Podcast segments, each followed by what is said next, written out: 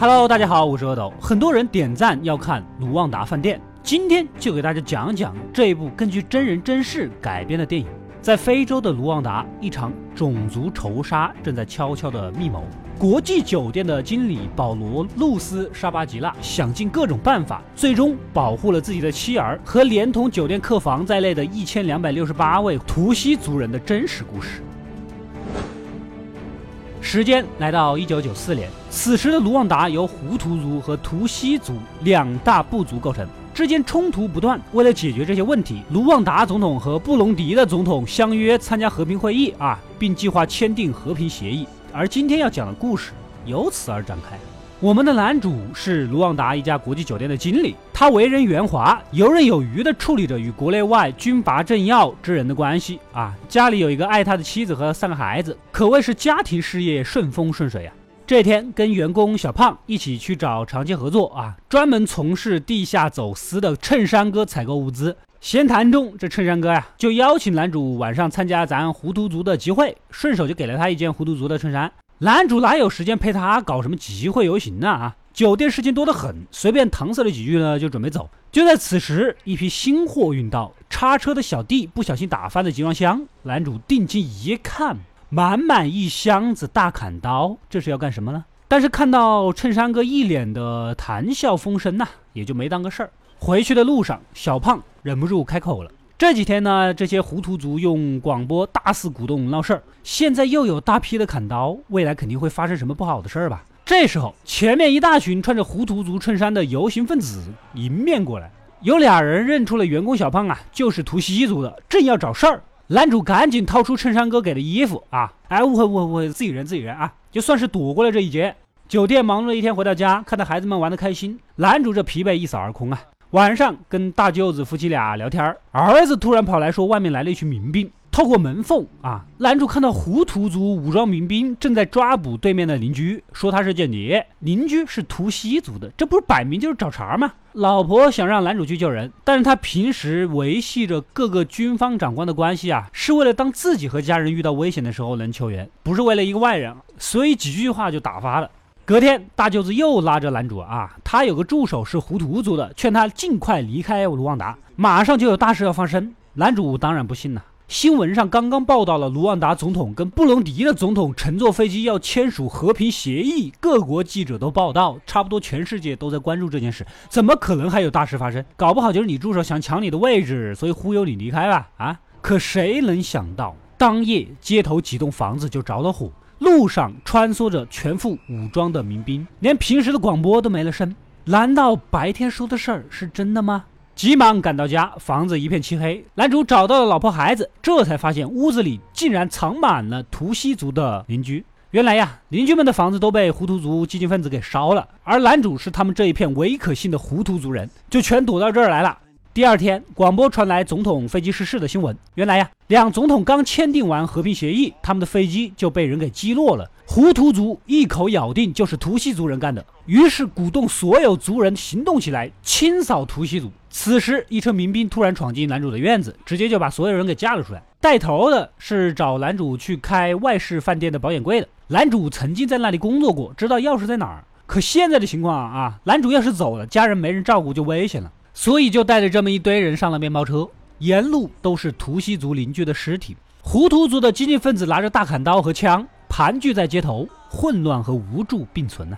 来到外事饭店拿了钥匙，外面的这群人呢也发现了老婆邻居都是图西族的，正要痛下杀手。男主赶紧拉着，凭着一张嘴，好说歹说下呀，用一个人一万法郎的赎金救下了老婆孩子。剩下一群邻居呢，男主也有点看不过眼，但是身上的钱不够了呀。要不去我酒店那边还有一点。来到酒店掏了一大笔钱，这才保下了邻居们。现在他们也无家可归，干脆就安排住下吧。此时的酒店早已乱成一团，由于机场管制，外国游客和记者都困在了这里。酒店的负责人收拾好行囊就准备跑路，把剩下的烂摊子交给了男主。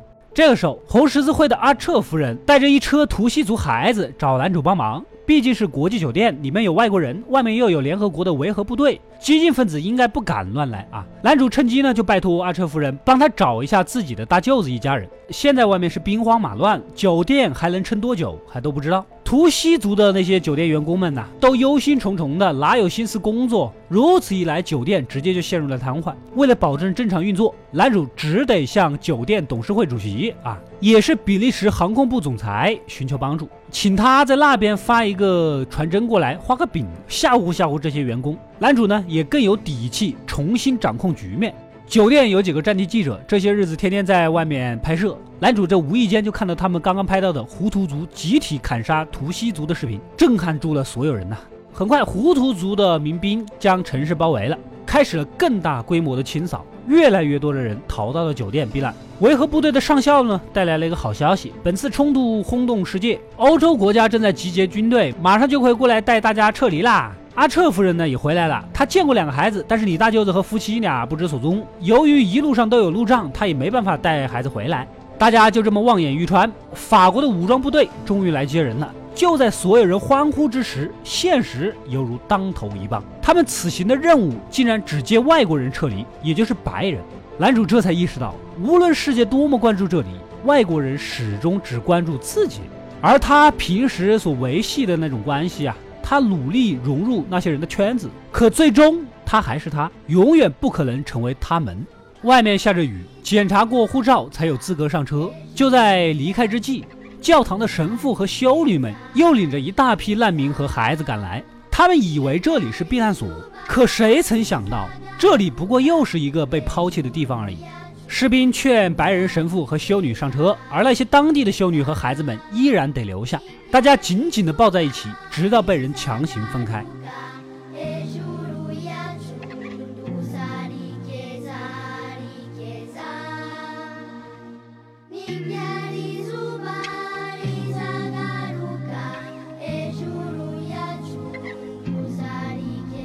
男主和留下的人目送着车子离去。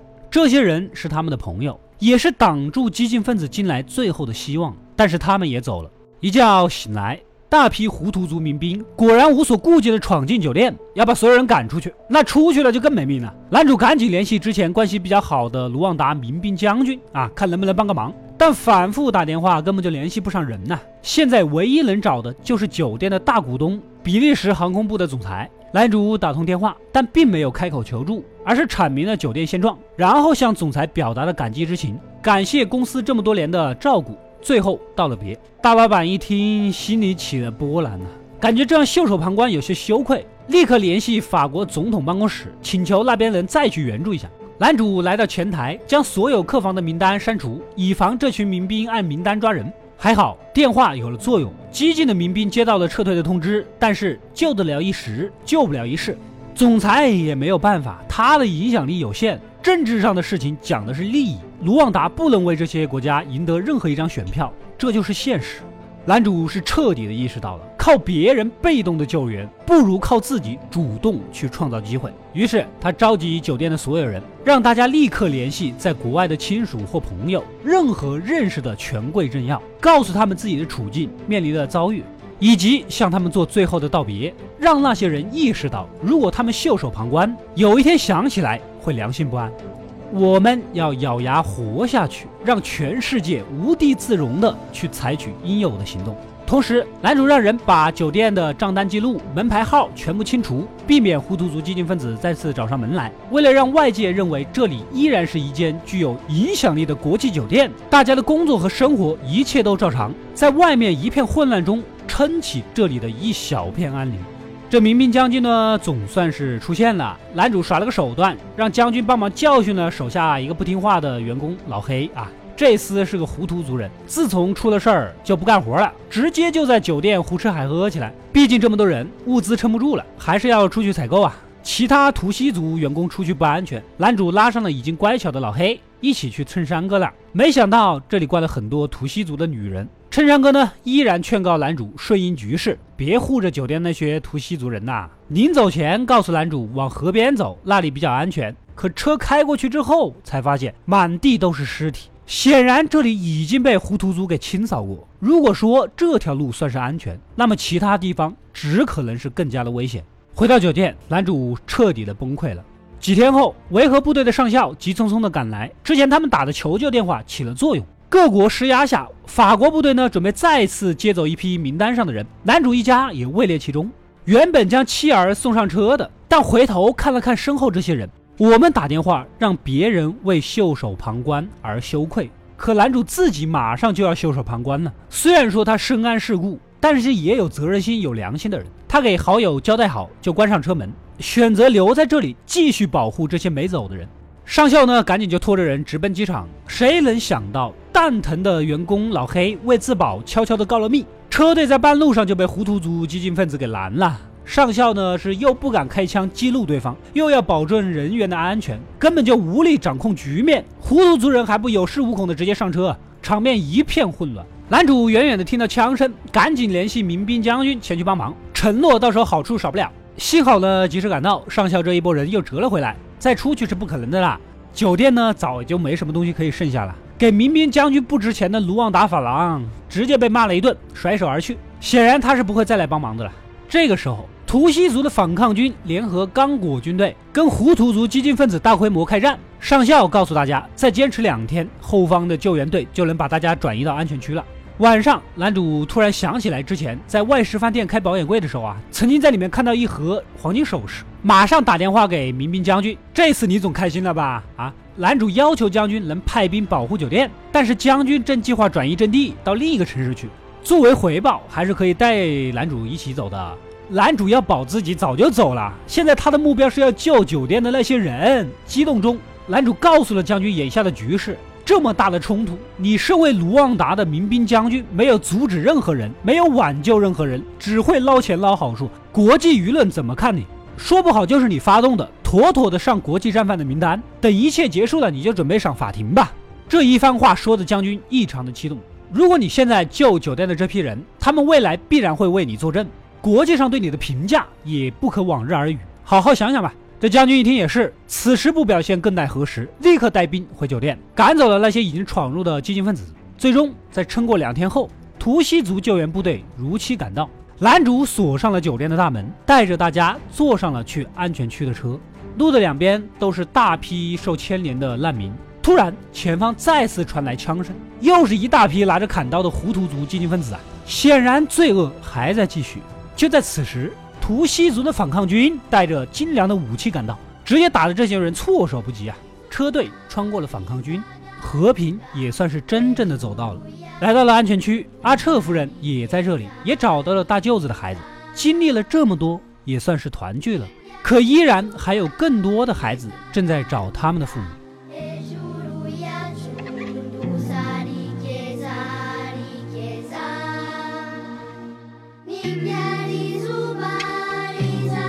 战争结束后，男主一家在酒店大老板的帮助下移民比利时，而领导内乱的凶手最后被判处终身监禁。卢旺达饭店的故事到这里也就结束了。这次事件，图西族死亡人数高达八十到一百万，你很难相信这个事情发生在一九九四年。这一年，人们在谈论《阿甘正传》和《肖申克的救赎》，谁才应该是奥斯卡最佳影片？我们可能沉浸在周星驰的国产《零零七》中开怀大笑。谁能想到地球的另一端，可怕的事情竟然如此的近？我曾经解说过的电影《罪恶之家》里有一段话啊，发人深省。这个世界有很多受苦难的人，他们的命运与所有人紧紧相连。人类并不是孤立的存在于地球上，我们有责任相互帮助。如果不能意识到这一点，那么人类的终点也就到了。